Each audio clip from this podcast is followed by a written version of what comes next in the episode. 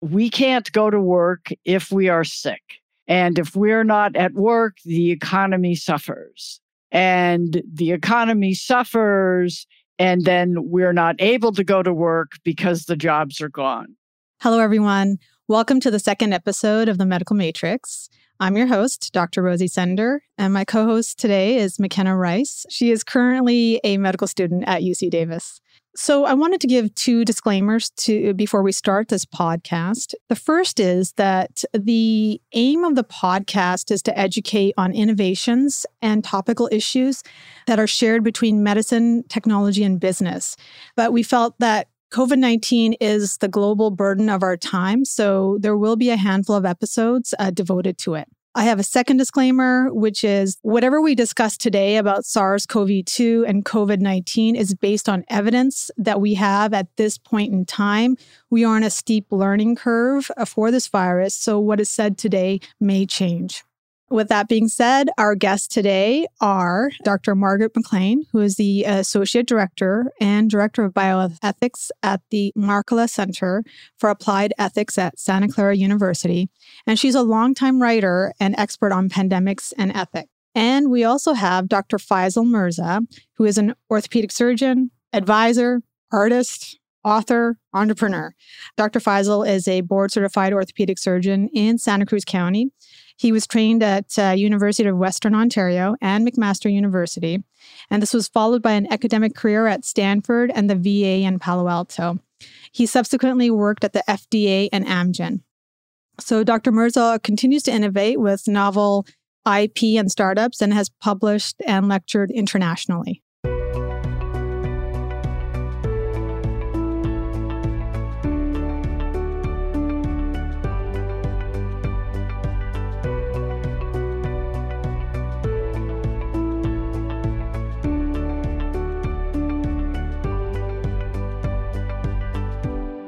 So, thank you both for joining us today. How are you all doing? Great. Thank you for having us. Yes, thank you. So, as we are dealing with SARS CoV 2, there are so many challenges that we are being faced in every aspect of our lives. And the thing that has come to my mind multiple times during this pandemic is that we should have had better control. So, pandemic occurrences are not an issue of if, but a matter of when. So SARS CoV 1 and MERS were harbingers of things to come for SARS CoV 2. And epidemiologists and infectious disease doctors were already warning about a pandemic with SARS CoV 2 when early cases were occurring in Wuhan.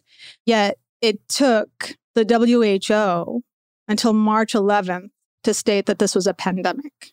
And so I think that probably allowed a lot of complacency for governments worldwide and not taken this as seriously as they should have from the get go.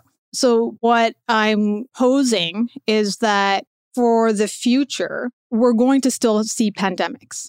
And so, do we need to set now international pandemic protocols with national and state protocols as well?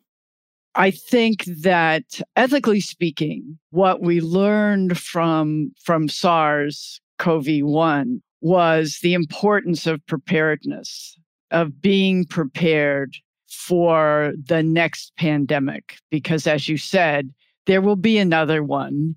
And and I also think we should count on COVID 19 making a return in the fall and maybe a rip roaring return in the fall. And not forget that as the economy is quote unquote opening up, there are still people getting sick. There are still people dying. And we still don't know half of what we need to know about this virus and how it affects us as individuals and then within communities.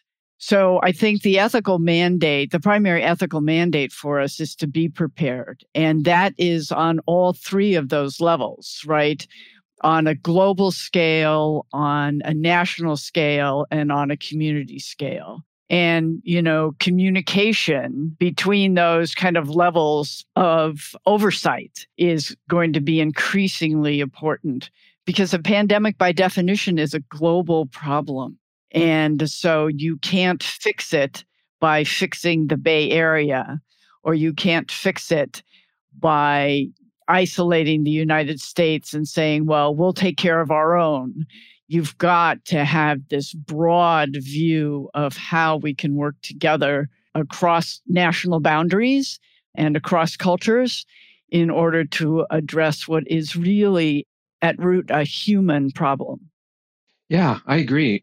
I just want to reiterate. I think that's uh, uh, I fully agree with everything Margaret said, and I would like to add though that it's not about control; it's about managing because a pandemic is akin to a global hurricane. You can't control the hurricane. All you can do is manage the outcome, the results, and its effects.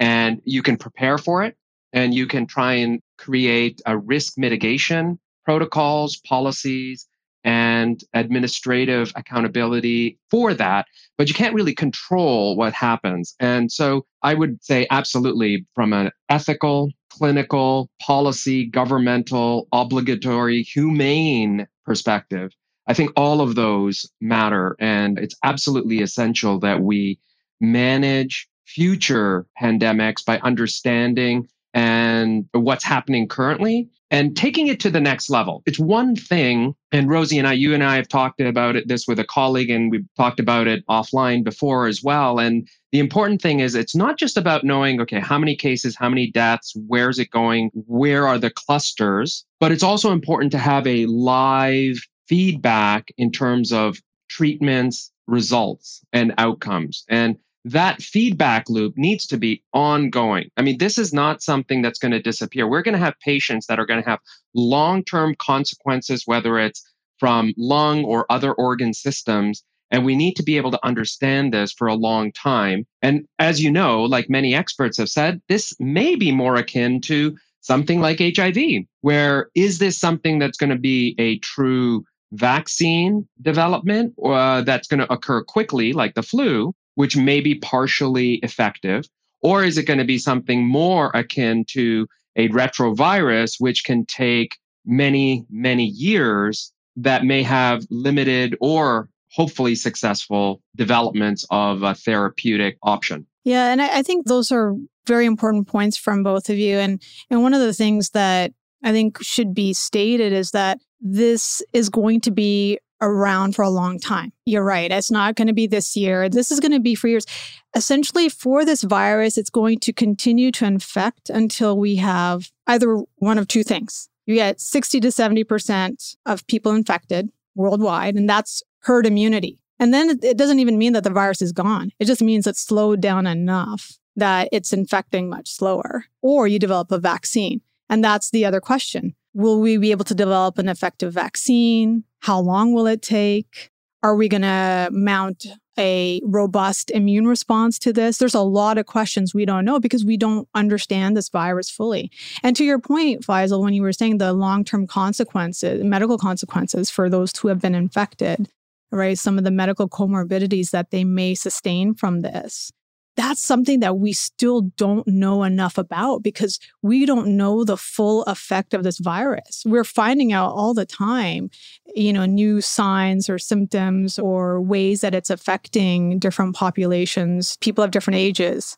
There's so much uncertainty right now, but preparedness and the transparency are i think are two things that we we need transparency between organizations between countries in order to try to effectively slow this down, you know, in a way that we can manage this. I agree. Without raising any political ramifications, what I would say is that the transparency component is important because, for example, right now we're seeing more and more cases coming out of Russia. We already suspect that there may have been a reduced or lack of transparency in China. And personally, I'm concerned that we don't have full transparency from our country. And that is scary. And from all aspects, I think from an ethical obligation, transparency, and I would actually ask Margaret uh, your thoughts on the, the ethical considerations of pandemics and diseases and how important transparency is purely from a humanitarian ethical perspective. our ethical thinking is only as good as the fact set that we have. And if we have an incomplete understanding, either because we really don't know or because we're not getting all the facts that we need, it's problematic for us. Our ethical thinking becomes hampered by a lack of transparency. And so, in order for both individuals and communities to make decisions about access to health care, about how to respond to infectious disease, et cetera, we need as full an understanding of the implications and ramifications of COVID 19, realizing that everything we do, and that's what makes this, this one so hard.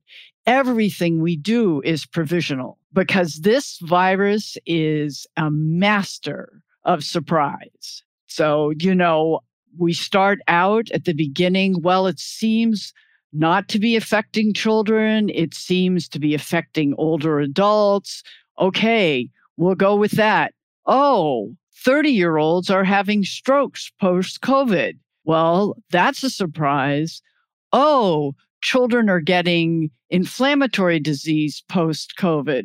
Well, that's a surprise. And I'm just waiting for next week's medical surprise because this infection, as Faisal said earlier, is having sequelae that we did not predict. And I think that we will be in both societal and medical uncertainty for a while which means our ethics and our ethical thinking has to be flexible, has to be nimble.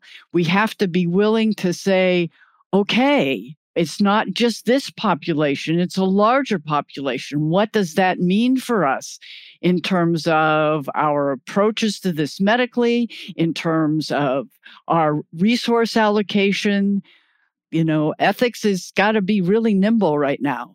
That's a really good point. I never thought about nimbleness of ethics or the ethical transparency. And that actually, it's new to me. It's a new concept to me. You always feel like ethics are things that people discuss and, and talk about in the background. But when things happen in such rapid, sequential manner, such as pandemics, you have to act and you have to make decisions. And I know we're going to get into it a little bit later, but just in the process of governance and policy within hospitals and trying to be quick, nimble, and safe and effective with how we take care of our patients within the risk mitigation of hospital and medical management has been a real challenge. And I would say that, and I, I think many physicians in the medical community and all healthcare workers would agree that this has probably been certainly my greatest challenge from a humanitarian, ethical, Hippocratic oath,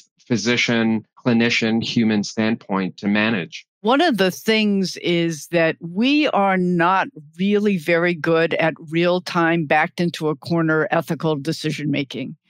I mean, I I say this all the time. The worst time to make an ethical decision is when you have to. So that's the real importance of preparedness, not only medical preparedness, not only to be certain that we have enough PPE for those on the front lines, that we have enough medical resources in order to to treat to the level that we can, et cetera. But it's also ethical preparedness to understand what are the values that are guiding our decisions and not to leave individual physicians, you know, standing there trying to figure out how do I determine who gets treated and who does not, you know, when on any other day I would treat everybody, but today I cannot.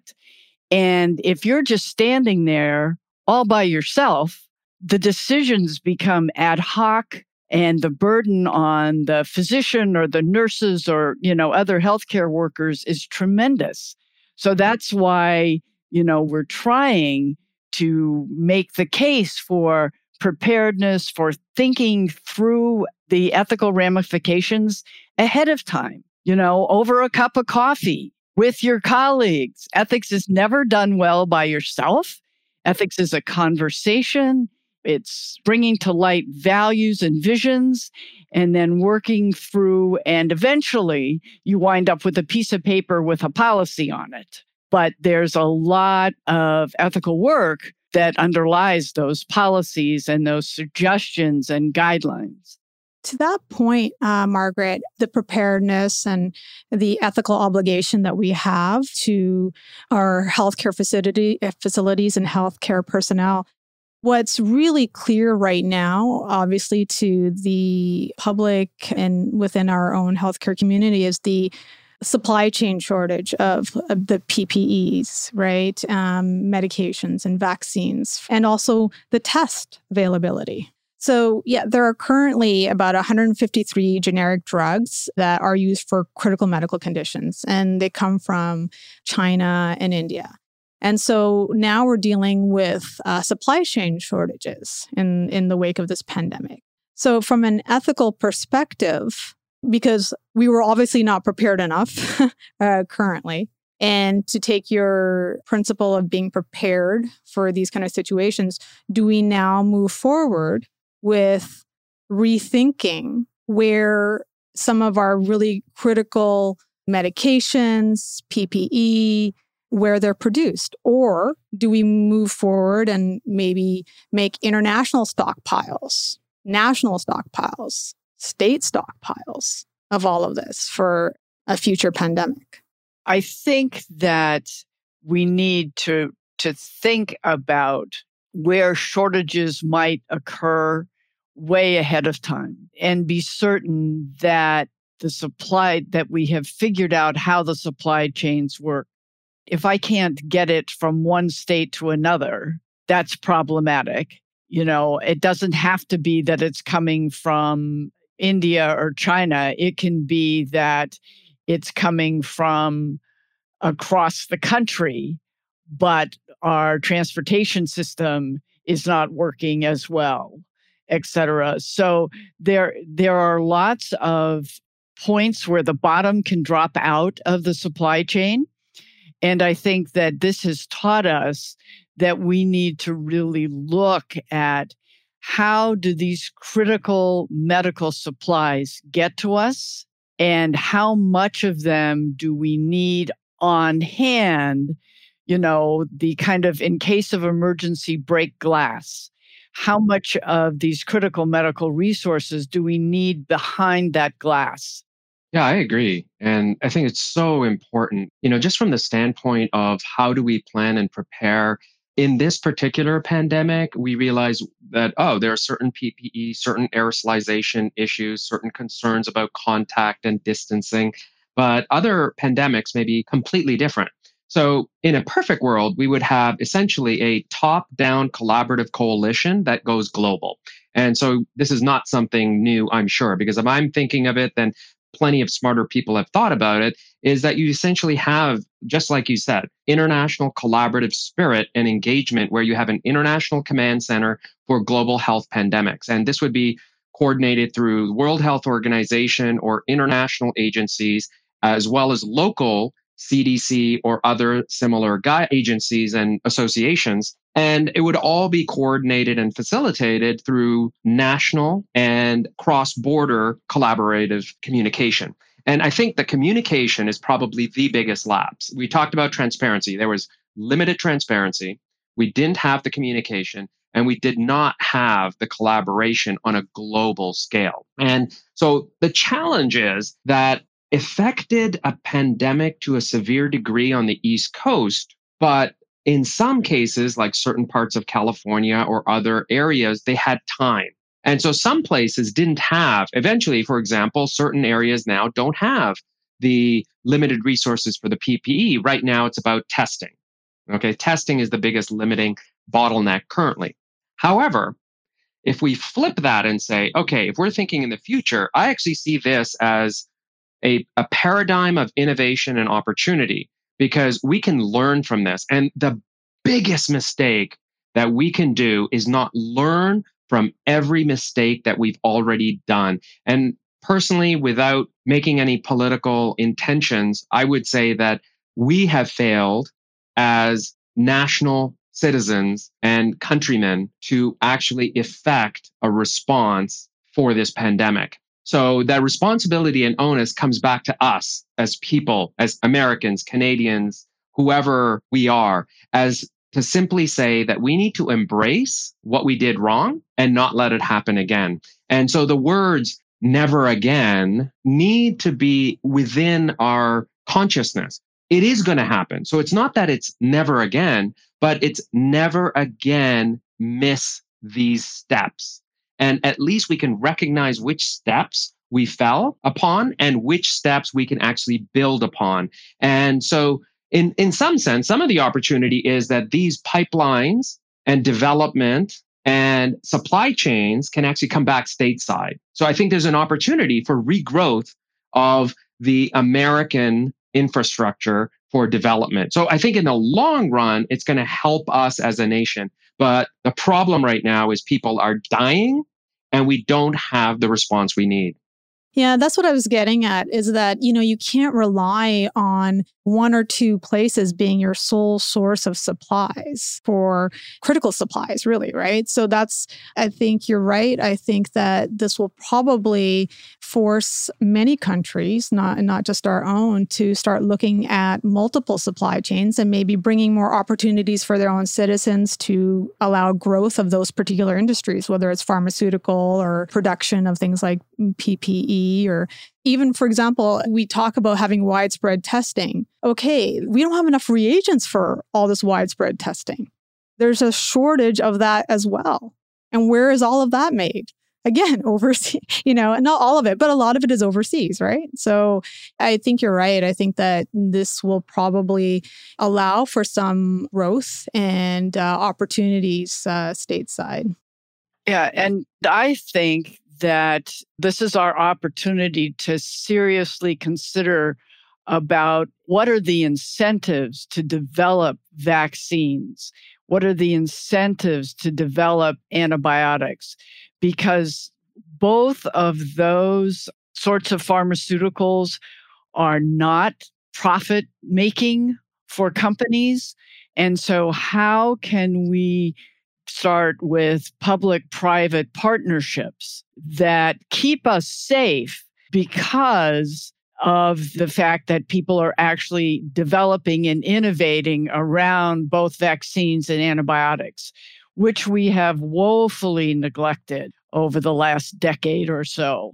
And so we find ourselves caught flat footed when we get a new novel infectious disease and we don't have the infrastructure in place to respond as rapidly as we could if we had good partnerships with good incentives to develop these sorts of pharmaceuticals and not always be focused on the next blockbuster drug that's going to give us a huge profit margin, but also to have a notion about not only stockholders, but also stakeholders other stakeholders and the common good. We see now that the economy has been devastated, and hopefully, this will incentivize leaders in the business world to put more money into developing vaccines, though they may not provide uh, an immediate profit, but overall, in terms of preserving uh, our businesses, our economy in the long term, th- this will be worthwhile.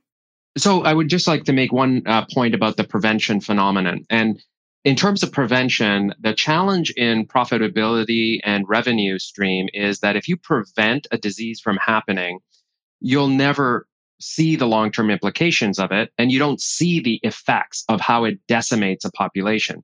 And so that's the biggest challenge is in prevention. So, as bad as this pandemic is, the impact of the economy has really pulled everyone's bootstraps up and it created a shock to the world that I think is going to have a positive impact. I mean, everything when it happens negatively can be turned around. And I think what I'm hearing through the grapevine amongst a lot of investors is that they are going to be bringing this sort of development stateside. But it is a challenge. If you prevent a fracture, you don't see it. If you prevent a disease, you don't see the long term implications. I mean, it's to some extent like how the flu, if you have a flu vaccine and someone doesn't get the flu, then everyone says, hey, it's fine. So, in a sense, this is, I hope, going to make the business community realize that they need to plan for this. And I, I am definitely hearing that through the grapevine that that's coming, but it's going to take time. Do you think that will extend as far as preventative healthcare for much of the nation? I hope so. Absolutely. And I will say that there are, for example, currently the way healthcare works, it's it's procedural based. Uh, certainly in, in my profession, if I do surgery on a broken hip, that's how the reimbursement works. If you don't have a broken hip, then you don't do a procedure, you don't get admitted to a hospital, the hospital doesn't get paid, and the hospital doesn't reap the rewards of a disease. So it's a challenge. I think it will just one example would be how it can completely restructure how we think about healthcare and preventative healthcare maintenance. I think it's going to become a really important aspect of the next several decades. So, absolutely, I agree. It's a very valid point that we really need to look at prevention and maintenance of health more so than just catching up with disease. And that's been primarily the way our healthcare system has performed, right? It's just based on, okay, you have the disease, we'll take care of it, not we want to prevent you from getting this disease. So hopefully, I hope that we do go to more of a preventative healthcare model. Uh, we're seeing that patients who get SARS CoV 2, the ones that are more at risk are the ones that have a comorbid underlying illness like heart disease, high blood pressure, or some sort of pulmonary condition, or what have you. You're just at higher risk. So if we start looking at keeping ourselves healthier, right? Perhaps th- this will change our uh, change the way we practice medicine too. And one thing that this pandemic has really highlighted in the US are the ethnic disparities. And I think at least a lot of that is can be attributed to our healthcare system and the lack of accessible medicine and preventative care for a lot of our nation, unfortunately. Absolutely. I mean, the disparity in mortality and morbidity amongst the segregated ethnic minorities, and socioeconomic disparities are absolutely just terrible. And it absolutely, it's unbelievable that it's really spotlighted how mismanaged our healthcare economy is without pointing any fingers at anyone. It is a big problem. I mean, the highest mortality are in the Hispanics and Black community. And that's a big problem. And it's, it's really hard to wrap your head around it and simply ignore it. And again, I look at this as a terrible situation that we have to turn around as an opportunity for investment back in ourselves, our health, and our community amongst all. It has to be an egalitarian approach to healthcare, prevention, and maintenance. And absolutely, it needs to happen starting yesterday. Absolutely. I hope this is the wake up call our country's needed. I, I hope so. But then I think what concerns me though is like all the people that still don't buy into the fact that this virus is a real entity and that there are people who are becoming critically ill. So you need everyone to buy into the fact that this is a serious problem that we're dealing with in order to really be able to turn things around. And, and it's a serious problem that's shining light on other serious problems.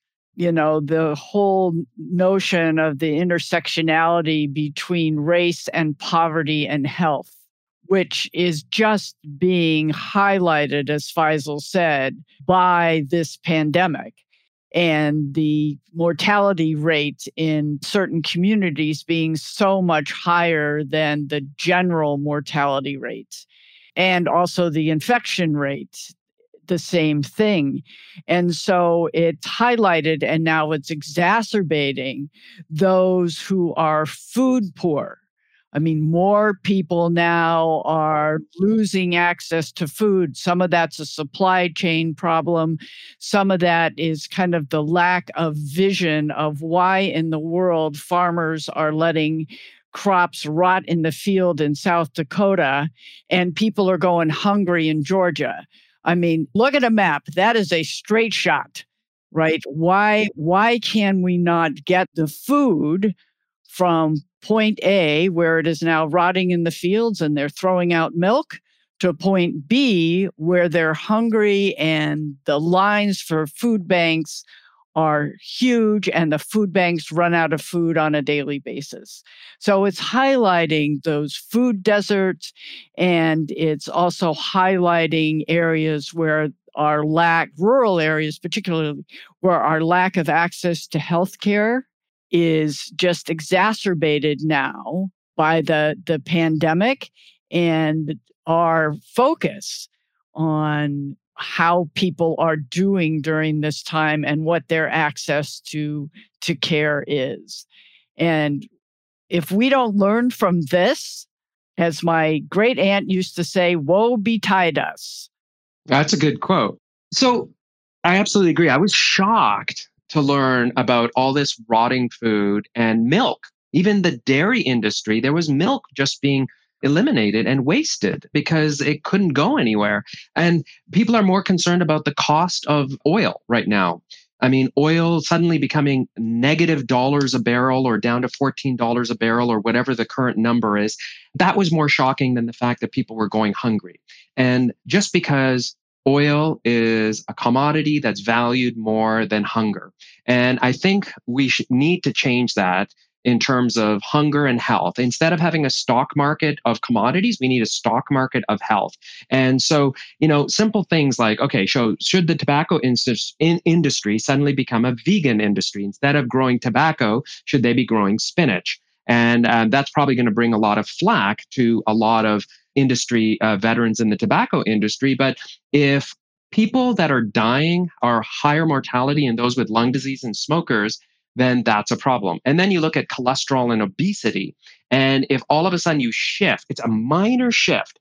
And that thinking to simply shift your polarity by five, 10 degrees in your thinking, it can be a major shift in a long term consequence of healthcare. And I think it needs to happen across the board, whether it's in fast food chains, whether it's in our how we supply our, our food and processing there are many things. And I keep going back to innovation and opportunity because as bad as things are now, you know, this is the new biotech growth food revolution uh, and health revolution. And maybe that's really what it is. As you said earlier, McKenna, that it's going to shift. I mean, we need to shift this into a preventative health revolution as opposed to a commodity revolution. Yeah, we might be going that way with these uh, meat packing in factories we have to be a little bit more open to, you know, the different food sources for sure at this point. So I'm going to just shift gears here a little bit. Wanted to kind of talk about our current testing and treatment measures, kind of where we're sitting at right now. I think one of the the big issues we we did touch upon this earlier is the need for widespread testing, but the concern is obviously the availability of that testing and then also the reliability of that testing. So, the concern right now is that for testing, the infrastructure is not available. And this is not just an issue in the US, it seems to be, you know, still a worldwide issue. We don't have enough reagents for to run our PCR tests to detect the the virus. Because we've also needed tests rapidly. There are a number of tests that have been made available because private sectors have become involved, right? The FDA relaxed uh, their criteria for the development of tests and they really only had minimal criteria it seems. So that's kind of led to some problems as well in terms of false negative and false positive rates not only for the pcr tests for the virus but also for the antibody tests. And the current there is one antibody test that's seems to have the best uh, sensitivity and specificity out there right now. I believe it's called Cellex. And this is based on their own data. So they have a 93.8% sensitivity and a 95% specificity. So we would normally say that for a diagnostic test, that's pretty good. But when we're dealing with a pandemic, when we're dealing with a virus that's highly infectious and easily transmissible, you're still going to have a background population that's going to be missed. And so you'll have false positives out there, false negatives out there. And we're dealing with millions of people around the world. So that number actually becomes pretty high. So, what is an acceptable false negative, false positivity rate for a test in this situation? And th- there's not a good answer, but that's what I sit and think about. I'm like, you know, we talk about these tests and there might be some really good tests, but there's still going to be so many people that we miss that are going to continue to uh, carry the virus. Absolutely. And I think here's the challenge in this particular virus is that I could be tested or you could be, anyone could be tested negative, and tomorrow they can contract the virus. An hour after the test, they can contract the virus. And that is the scariest part of this pandemic. And so the, the rationale behind testing is to at least have a managerial level of understanding of what's happening. Because if you find someone in a high risk category that is positive, you will monitor them closely, or that individual can social distance and repeat the test. And in some cases, do you repeat the test daily, weekly, or every six days? Personally, I find it an affront to American public that certain sectors of our society have are testing themselves every 6 days and publicly admit that they are COVID free and testing themselves every 6 days and yet there is inadequate testing to the public. If the captain of the ship jumps on a lifeboat and the ship sinks, that's a problem. And that is currently what's happening right now. We don't have enough tests in order to evaluate patients and that's my concern. We don't even know what our current stockpile by the federal government is. There is zero transparency. And so it's more than testing in this particular case. Even if you look at HIV, if you were negative, you were negative. And if you had a, a test, you know that it's a communicable disease in a certain intimate or physical intervention, intravenous or otherwise transmission. In this particular case, it could be a casual encounter where you simply walk by an individual who coughed five minutes ago in the same six foot square sphere that you just passed through. That's what makes this scary. And so at this point, it goes beyond testing. I mean, we have to think a decade beyond this, and we have to think how some pharmaceutical biotech companies are thinking. So you probably heard about this without naming a particular company. A pharmaceutical company has contracted the certain development from normally what takes three to five years down to five months. And they were currently on the news talking about it. Their chief medical officer talked about it. And I think that is a great benefit to what we can do when we need to do it and put our resources together. And yet, it may turn out that vaccine may not work. And that's what makes it scary.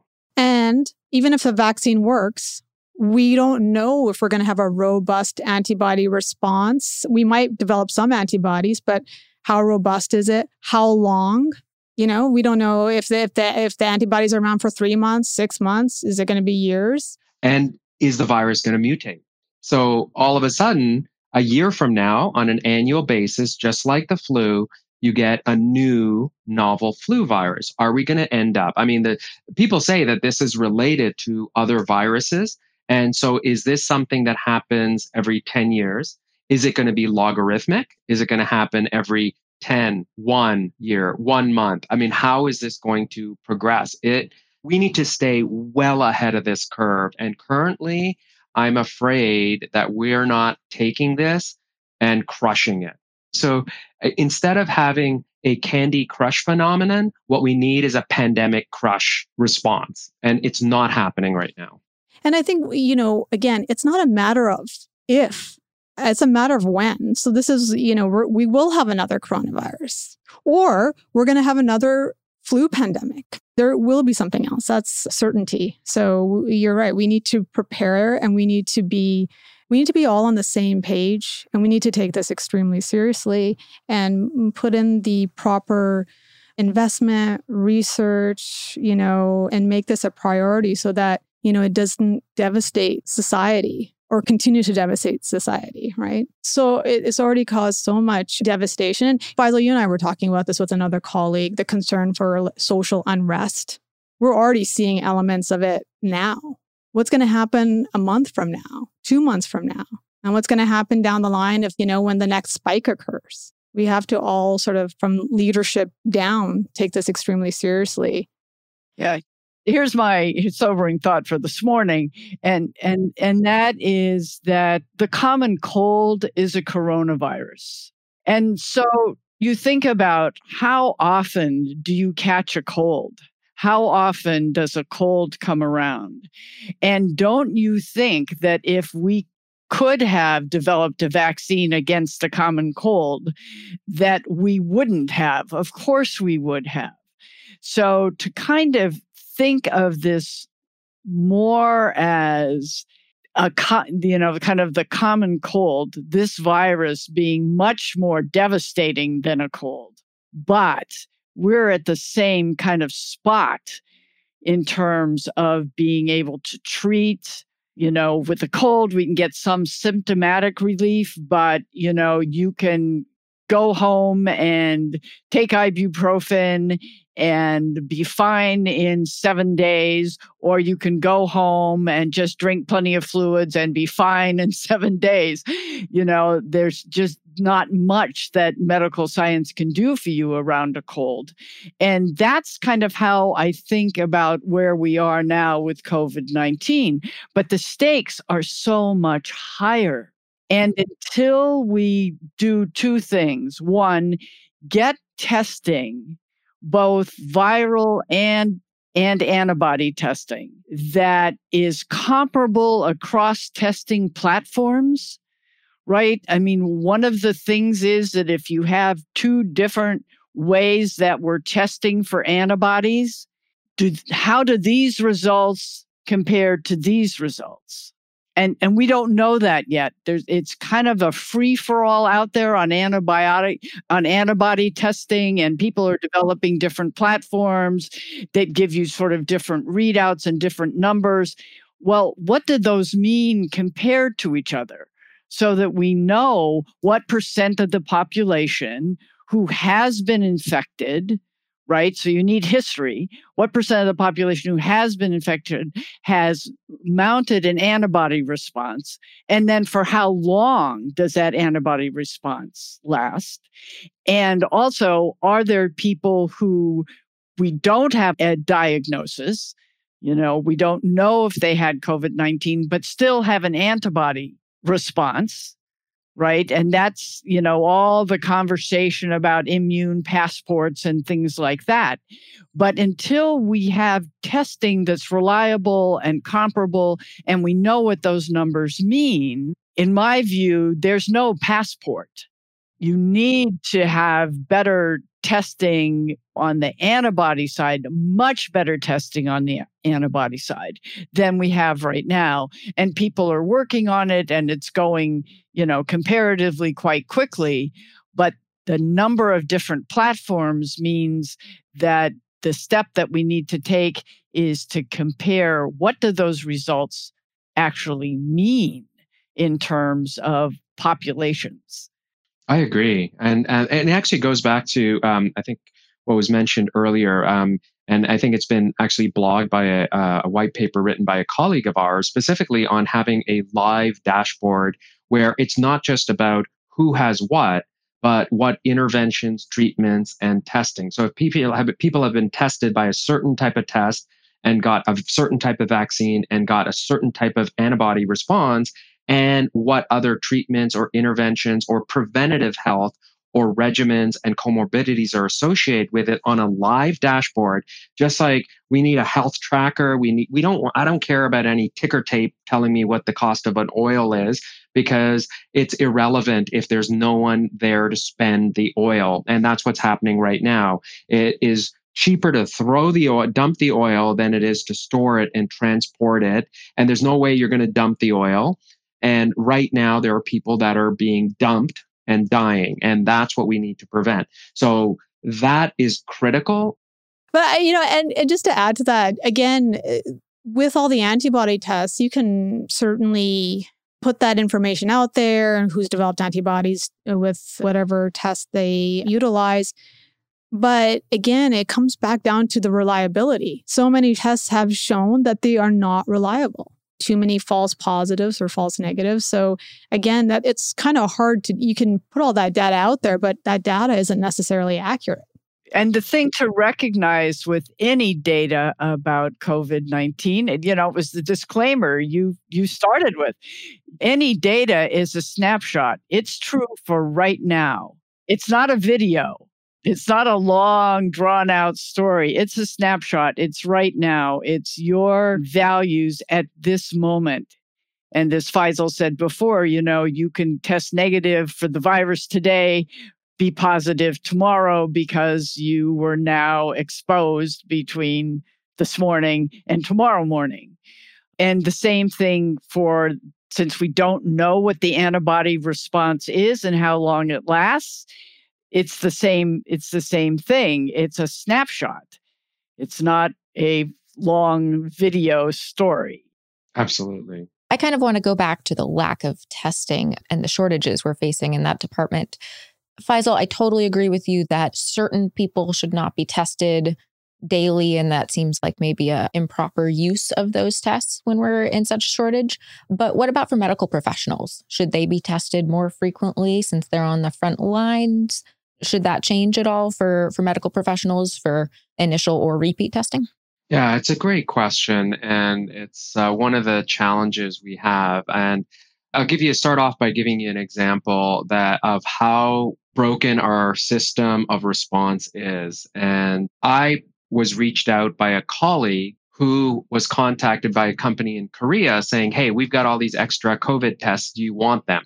And so through these contacts, I connected them with the FDA. And it just so happened that the previous day, and then I had a communication with the center director there and who I know from my time there. And basically, they had just passed the policy to allow rapid processing and review of COVID testing because of the uh, pandemic that was happening. And so here it was that we're piecemealing, trying to get a coordinated response to getting more tests. And it's kind of scary. You know, this should have been something that the federal government and international agencies and bodies through collaborative spirit sort of said, okay, who needs tests? Let's get all these tests that are unused. This is the safety and efficacy data posted on the website. Boom, you're good to go. That's important to understand that the limited in testing availability is a problem. Now, as far as healthcare workers, that's a really important question and it varies across the board. In a perfect world, yes, every healthcare worker would be tested and you know it, the results. The problem is what happens tomorrow? What happens when they go back to see their family? What happens when they go to the grocery store? And that's a challenge. But in terms of healthcare workers, that's a question that came up just in policy and governance development at various hospitals around the Bay Area. Some hospitals decided that every healthcare worker, from nursing to staff to physicians, would be tested. Other facilities decided that only patients would get tested and healthcare workers would have self screening protocols and based on symptoms, they would get tested. So it's really difficult. And right now, the bottleneck is resource limitation. You know, the ethics are clear. Yeah, in an ideal world, you could test everyone. But if you only have 200 tests and the local government and county and state only have, say, 10,000 tests or 100,000 tests, how far do you take that testing? So it's become a resource limitation and ethical obligations come in and ethical guidelines are then determining what is best because the resources are limited and that's not ideal. Right, absolutely. I wanted to also talk about the emergent medical conditions and things that, you know, need to be treated but for example, Faisal, there are a lot of things that you and I would normally be fixing but we probably aren't doing right now because, you know, they're not as high priority. I think we're all familiar with the idea of required vaccinations and healthcare screenings before enrolling in school or a new hospital, et cetera. Do you think that a vaccine or antibody test for COVID 19 could be required for returning to work in the future? Yeah, it's a very good question. And certainly, if you look at how we as healthcare workers go through repeat credentialing and review on a biannual or annual basis, we have to verify a TB test and TB confirmation of negativity or treatment if you're positive, or past history of hepatitis B, vaccination, hepatitis A, and all the series of vaccinations. So that often occurs on an annual basis and is part of every credentialing application. And you have to carry immunity passports. I actually have a colleague in uh, Ottawa, Dr. Kumanan Wilson, who's uh, developed a really good format for monitoring and verifying immune status for just children's vaccines. And that's something that, you know, right now, I carry a card or a sheet of paper that says what I'm uh, vaccinated for, and I have to photocopy it and upload it and send it. And it's all in disparate methods. But having one location where you can just verify it and confirm it would be great. That would be ideal. And I think long term immune verification is going to be important. However, if you look at HIV, there's a lot of social stigma and HIPAA related to that. So knowing whether you're HIV or, uh, positive or negative is a personal question. It's something that um, has social stigma associated with it. And the way COVID 19 is happening, and I see this in how communities and sometimes even neighbors interact, is that wearing the mask, protecting you, or we can't hang around, there's social distancing. Is there going to be social stigma associated with COVID 19? Because if it's affecting certain ethnic, socioeconomic communities more so than others, are there going to be social stigmas associated with it? So I think that certain communities and certainly healthcare workers, I would want some type of immunity verification to provide trust to my patients and community that I have been verified. And I think that's going to be something that would be important long term. But again, that's something that I'm responding to right now. That could completely change because we could have a long term elimination of this virus, which seems unlikely. The next question related to HIPAA. That's a big concern because right now, I think it was very important to know what's happening in nursing homes. You see, hear it all over the news that you have parents and family members and children trying to find out about their family member or parent or grandparent in a nursing home. And all of a sudden, they find out that they died. I mean, there was one nursing home in California where it was only identified because that nursing home asked for 19 body bags. And then it would raise the flag to say, hey, what's going on? Why are you asking for 19 body bags? And that became a concern. And then the family found out afterwards. They were not notified because they couldn't keep up with it. And there has to be some degree of transparency. And that's why it comes really down to without HIPAA violation, you can have county government public health official notification and management of the disease within a HIPAA secure environment. And right now, we don't have that because the nursing homes are more concerned about their reputation and even if they're not, even if they're doing everything right, they just don't have the resources to figure out what's going on. They're just trying to manage all the patients and take care of what's happening. And everything's just ramping out of control. So it's a crisis. So I don't say that the nursing homes may or may not be at fault. Maybe they are, maybe they aren't. I don't know. I am not a judge or jury. But the problem is that with this crisis and pandemic, it is just accelerating out of control. And that's the problem. And so we should not violate any HIPAA secure security, but we should be conscientious of public health. And, you know, we're only going to kind of be compliant with these measures if we trust that it will not come back to haunt us. So the idea of an immune passport, is that going to be a good thing or not? At the beginning of this, people were very afraid of other people who fit a particular ethnic, racial, ethnic profile that, well, they might have it.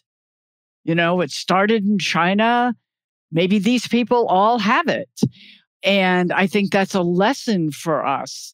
It was on campuses that suddenly Asian Americans were facing discriminatory behavior merely because they were Asian Americans, not because they had been anywhere near China, you know, potentially exposed, etc.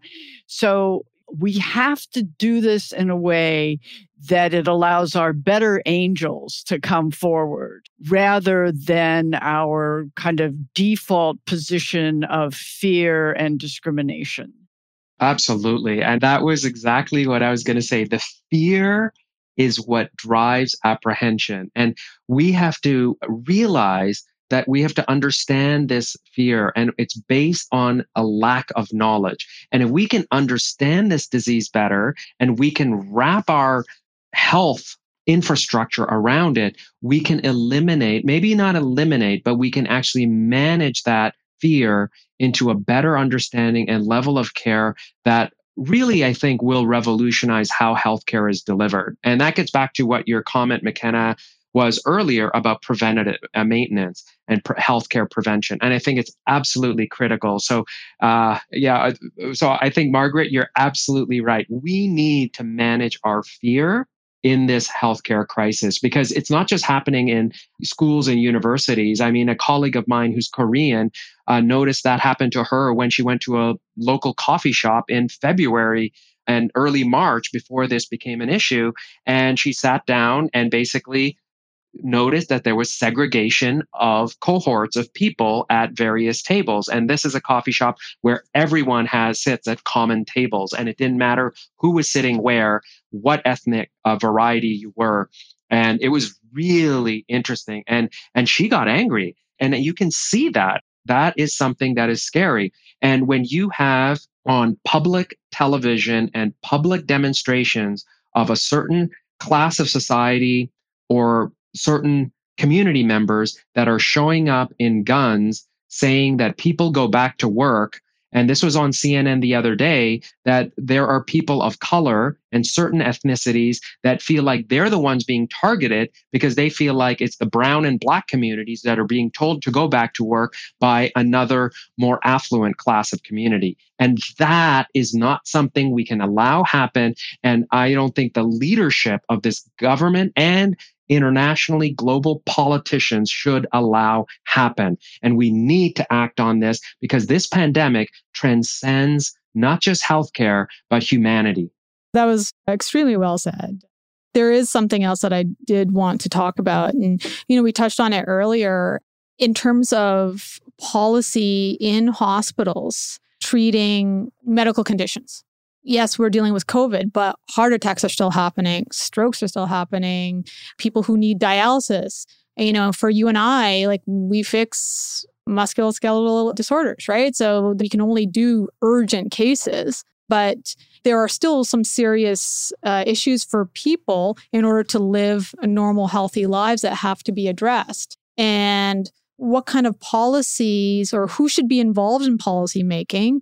Do we just leave it to local hospitals to do it? Do we need national organizations to really give explicit guidelines? What are your guys' thoughts? That's something I've personally uh, been directly involved with. I think it's a big challenge. And the good thing is that we had our national organizations and societies and medical societies sort of come together and provide some resources and guidelines. And I think it's incredible that the medical leadership in this community has come together in a manner that I think has embraced healthcare and allowed local individual physicians like me feel comfortable, there is a sense of cohesiveness to our healthcare community. So, for example, right now, elective surgeries are planned to be reopened and are reopening. And an elective roadmap to surgery in particular uh, has been a challenge because there's urgent surgery. You break a hip, you have a fractured ankle, you have an open injury, you need it fixed that needs to be taken care of. That can't necessarily wait two weeks, six weeks, or eight weeks. Absolutely not. It needs to be addressed. And it may need surgery, it may need casting, but those are personal, direct, interactive interventions that need to happen. Now, elective surgery, for example, say you have a, a meniscal tear that's not locked, so it's not urgent. You have arthritis and you need a joint replacement. You have a rotator cuff tear it needs surgery. You have your 40 over 40 and you need your annual colonoscopy. That's something that needs to happen. So all of mm. those things become important. So these procedures and elective surgeries need to have a roadmap. And that's something that is happening. So the American College of Surgery with the anesthesia societies, the nursing societies all came together and created a joint roadmap as county health officials and local health officials as well as hospitals came together and put together in various manners certain roadmaps for their particular hospital and community to create a roadmap as to how to bring elective surgeries back. That's been something that's still ongoing and is something that's been raised a lot of controversies. I think there's the management of the hospital and the medical community, and sometimes they're aligned and sometimes they're at odds. And I think the best, most amazing part of this whole venture is that we are being forced to come together in a cohesive manner to figure out how to rebuild our healthcare community. And I think, again, that is the opportunity is that it's brought us together and that has really allowed us to put together and enact policies that is in the best interests of patients that maintains HIPAA, that maintains our medical ethics and preserves our Hippocratic oath, but also aligns hospital risk mitigation and medical liability, as well as community trust. And right now, and I think this is going to be the most important aspect of healthcare is rebuilding that trust in our community that patients can feel safe returning to our hospitals, clinics, and facilities and have care delivered in a safe manner. That's going to be the most important aspect right now. Yeah, I agree with that because our healthcare is only as good as the trust that patients have in the system and the trust that healthcare workers have in in patients feeling safe and able to access the services that are there. Um, I think the question about dealing with the backlog of healthcare needs is a huge one. And I'm glad to hear that there has actually been community, broad based community conversation about how to do that. One of the other bright spots, I think, is the kind of rapid development of telemedicine. And at least I think a kind of mutual understanding on the part of the healthcare system and physicians and us as patients that maybe we don't have to run in to the office for everything that there are some things that actually doing a video chat or a phone call is actually better I know my personal physician has always been one who, if she can keep me out of her office, she will do that. And her rationale is there are sick people here. You don't want to meet any of the other sick people. So I'm going to write you this prescription or I'm going to ask you to take these steps and then we'll have another chat tomorrow. I've really appreciated that because the worst place to get better is a hospital because it's just a lot of opportunities for other infections, et cetera, et cetera. So that is, I think, our ability to do telemedicine, to have CMS say that this is a fine thing for patients on Medicare, et cetera, to do is going to be a real boon for us going forward. And I hope that will continue to be offered in a robust way so that we can kind of get more preventive care done through using technology that we didn't have before when in fact you had to go into the office or the doctor had to come and visit you. Let's take advantage of the opportunities that we have to do healthcare in a different way, but I think in the long run, perhaps a better way. I agree with you. I think we were already seeing telemedicine evolving a few years ago. Was, you know, was becoming something that you could see down the line we would be moving towards, right? And this pandemic just accelerated it. Again, to a point that you made earlier, Faisal, you know, with uh, industries and innovations coming out of this pandemic, the the area of telemedicine and improving the technology there, there's probably going to be a lot more uh, innovations with that sector. Yeah, absolutely. And I think it's important to also uh, recognize, just as you pointed out, that it wasn't just the telehealth development. I mean, it's been developed for some time. It's been developing for some time. I mean, people can go on Zoom, Microsoft Teams, and then there was other uh, various platforms for uh, telehealth, and they were all there. But now what's happened is the deployment has accelerated and the reimbursement has been acceptable, more acceptable. Insurance companies a lot of times wouldn't necessarily reimburse or wouldn't necessarily reimburse at the same rate. And then there was a question of synchronous or asynchronous telehealth. And those were certainly issues. Now, all of those have been eliminated for the sake of this pandemic to get things reimbursed. And I think patients are realizing the convenience. I mean, I had used, started using telehealth for the convenience of patients when they didn't need to come in to see me. Now, in orthopedics, I need to physically examine a patient, and that touch component of the physical exam is important. But if they're coming to find out about their MRI result and have a conversation about follow up where I don't need to physically examine them, then a telehealth appointment is very reasonable.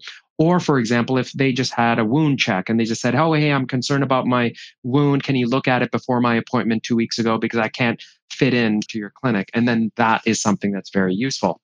The other aspect of uh, technology that I think is going to accelerate very rapidly. And don't believe that robots are going to take over the world, but robots and a remote access to robotic visual machines has become very useful. For example, a number of telehealth robots have been implemented. Now, they've been in use for a while. I mean, the first time I saw a telehealth robot was in the ICU at UCLA many years ago. And it was basically in the middle of the night, a little machine with a video screen, and a physician on the other end would do his rounds in the middle of the night when he didn't necessarily have to come in, or if he had to see, monitor a patient before deciding whether he needed to come in or not. That was fascinating. That was about 10 years ago.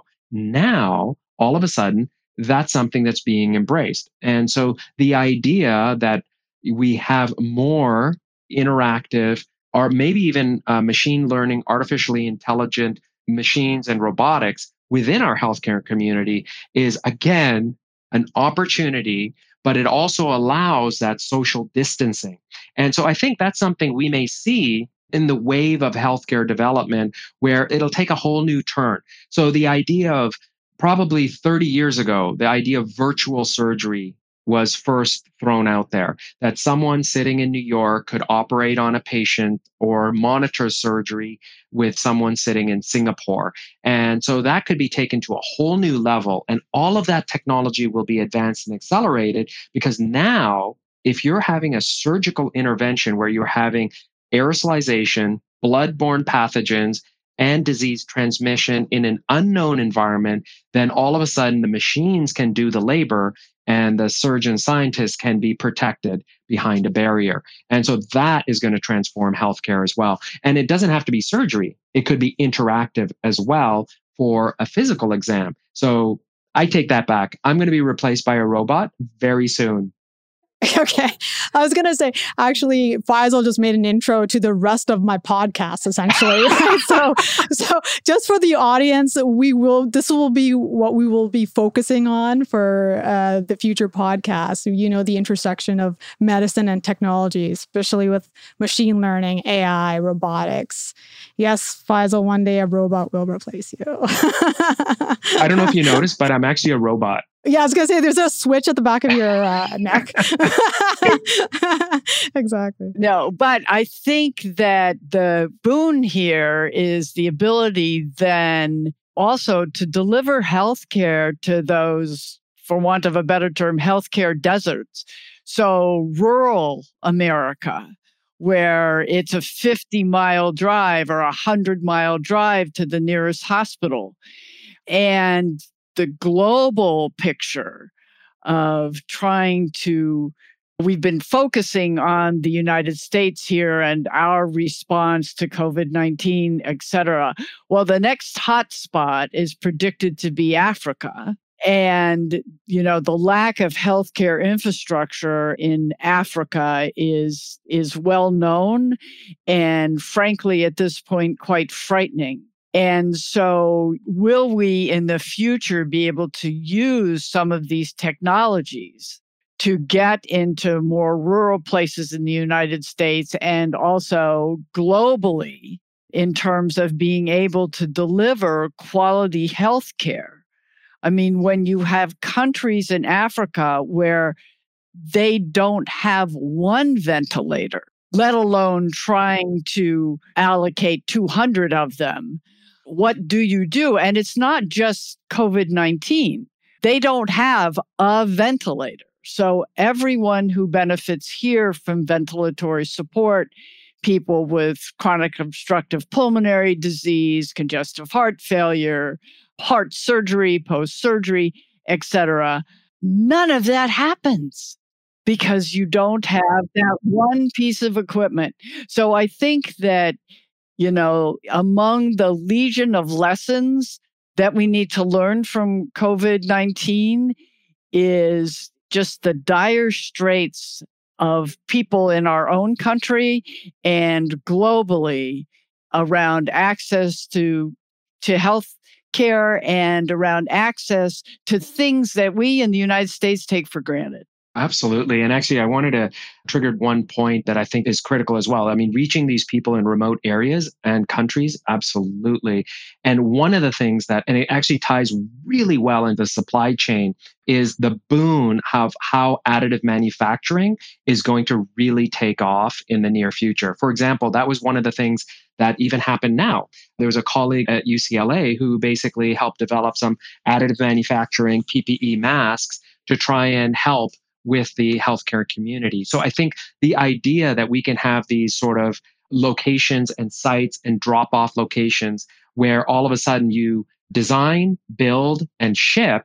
It's not being shipped. It's literally being built at a local facility on a printing machine and then delivered. So you have not only development, deployment, and on time delivery in real time, almost instantaneously.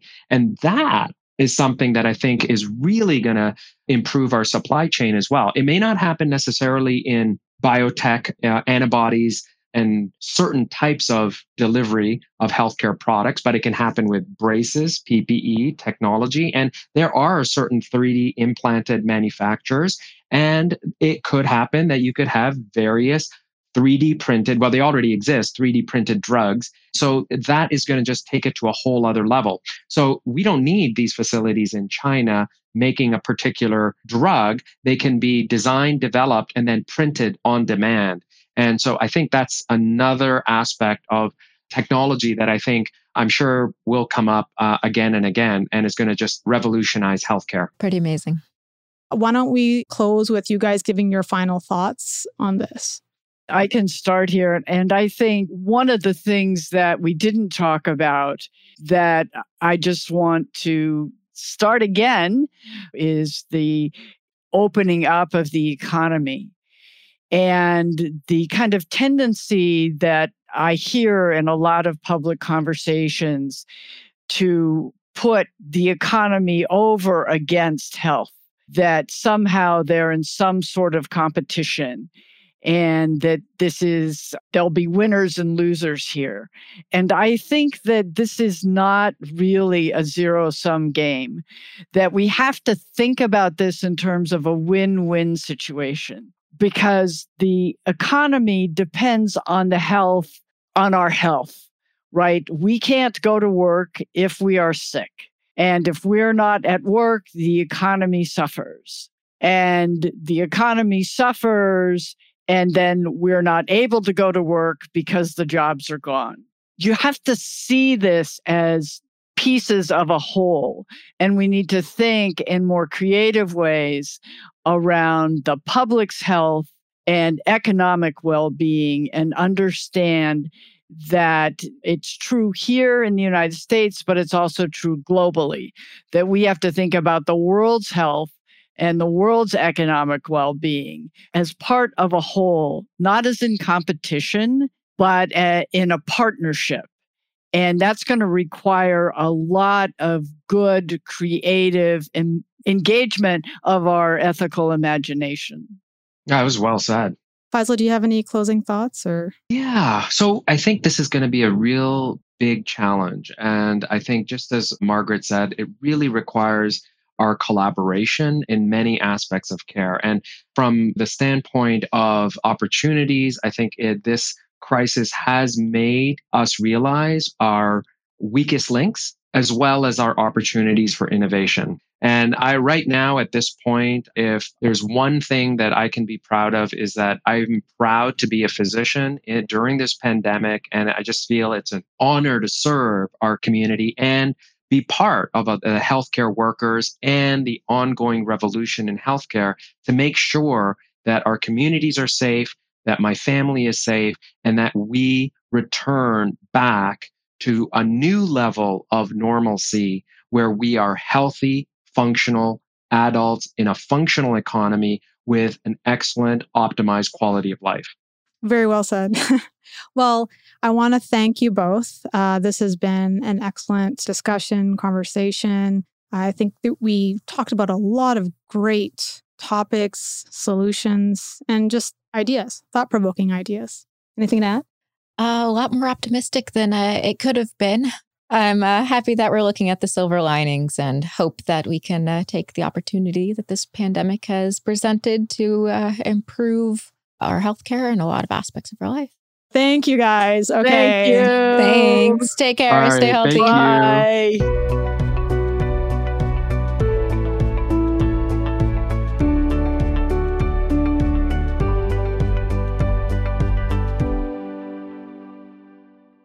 This show is being produced by Studio Pod, and for more information, go to studiopodsf.com.